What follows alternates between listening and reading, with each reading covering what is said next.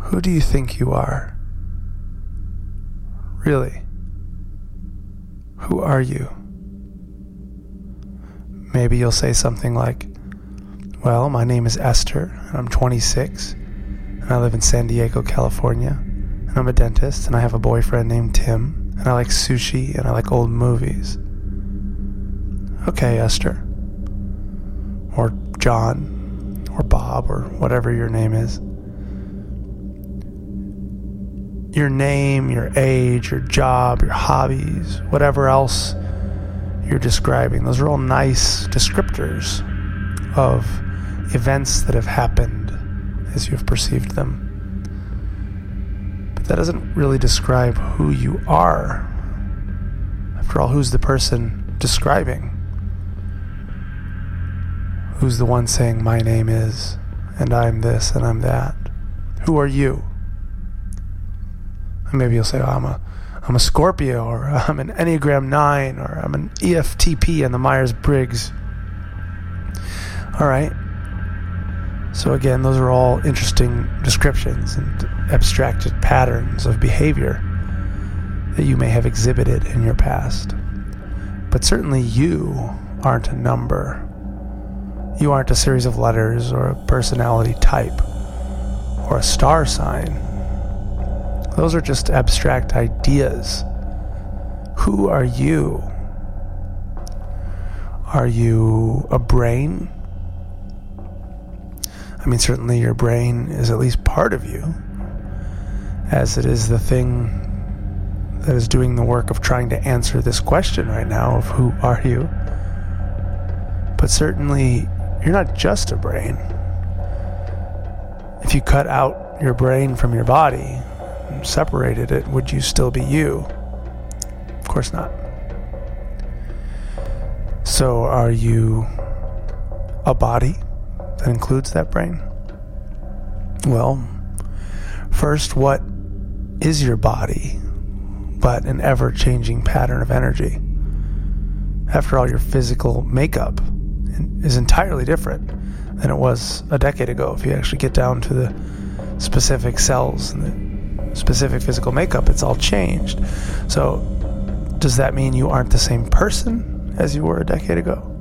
Of course not. By that logic, every time you cut your hair or trimmed your toenails, you'd be losing a substantive part of your personhood. And we know that's not the case. We know that a person who has their limb amputated is not a calculable percentage less themselves than before the surgery. Also, what is your body without its environment?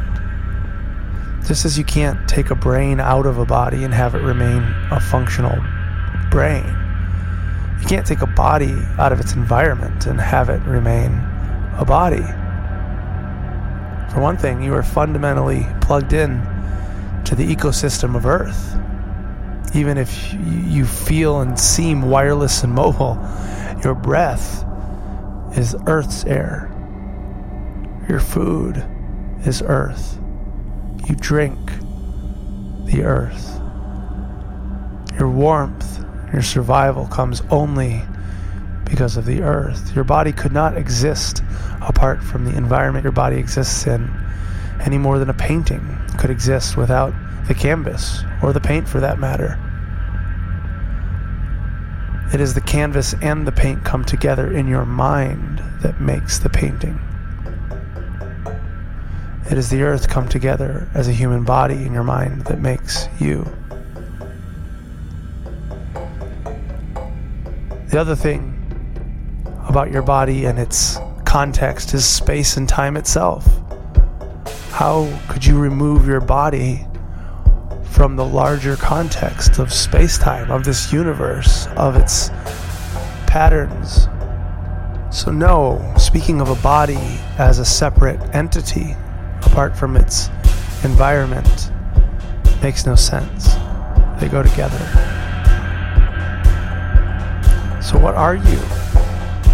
Are you a mind? The internal experience of that brain? If you're not physical Is it is it some sort of subjective consciousness that is hearing my question right now, and that's what is you. But what is that but a function of the brain? And what is your brain but a function of the earth?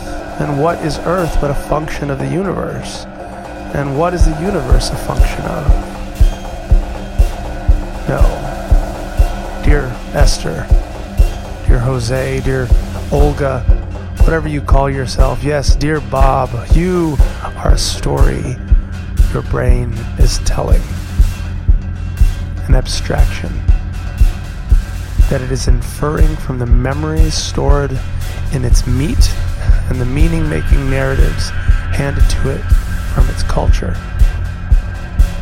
You, dear listener, are an illusion, a phantom formed by a brain due to the specific evolutionary processes that form that brain.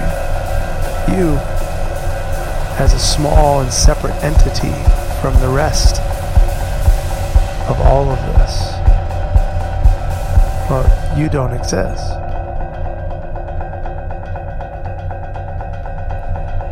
So look around for a moment. Around your environment. You see an environment that you thought there was a you within somehow. That that was around you, but there's no you to be within it. What you are seeing effectually is you.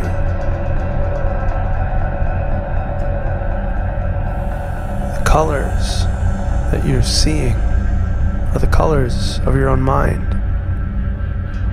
The sound of my voice in your ears is your very ears and nervous system. There's nobody talking to you right now, and there's nobody listening. There is just this this moment, this suchness, this isness, this unquantifiable, ineffable, eternal happening.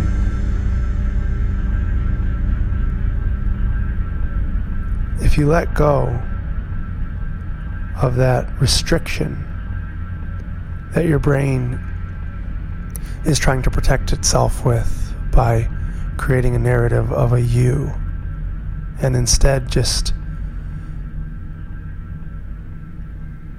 let go to this. This where there is no subject or object. This where there is no you or no me. But just what is. What is arising.